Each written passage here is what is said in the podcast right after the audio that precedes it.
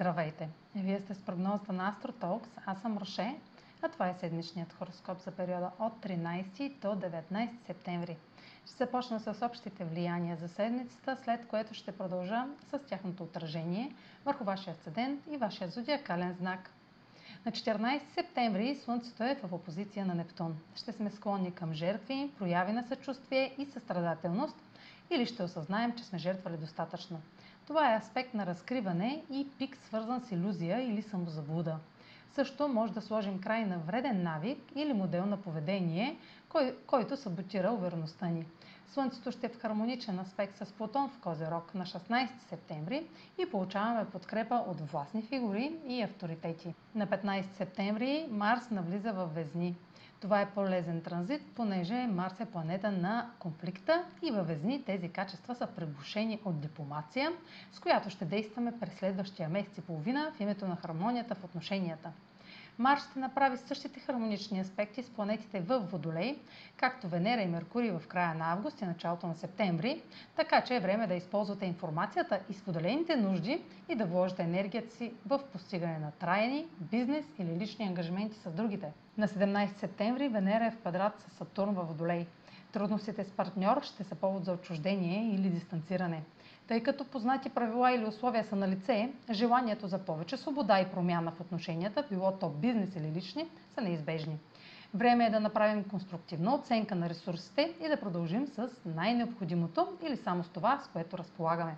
Границите около това, което искаме, ще бъдат очевидни. А сега проследете как ще се отразят тези енергийни влияния върху вашия седен и вашия зодиакален знак. Седмична прогноза за седен близнаци и за зодия близнаци. Слънцето попада във вашата домашна сфера и в опозиция на Нептун предполага кулминация или край по отношение на нереалистични професионални цели или объркваш въпрос с работата. Това, което няма бъдеще, ще избледнее, а това, което е съобразено с висша цел, ще се разшири. Може да има трудности в фокусирането, но аспектът към Плутон подсказва да погледнете какво се случва зад колисите и да използвате скрити ресурси. Трансформациите в областта на споделените финанси, интимността или психологичните въпроси могат да бъдат източник на сила и власт. Вижда се подобрение в финансите в дома, както и подобрение в наследствените въпроси. Марс навлиза във вашата сфера на себеизявата и активира дейности с творчески потенциал, нови увлечения или желание да преследвате това, което ви кара да се чувствате добре.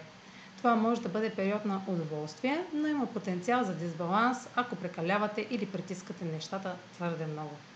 Венера във вашата сфера на ежедневието в квадрат с Сатурн във Водолей може да увеличи натиска около нещата, които се налага да правите или от хората, към които се чувствате задължени.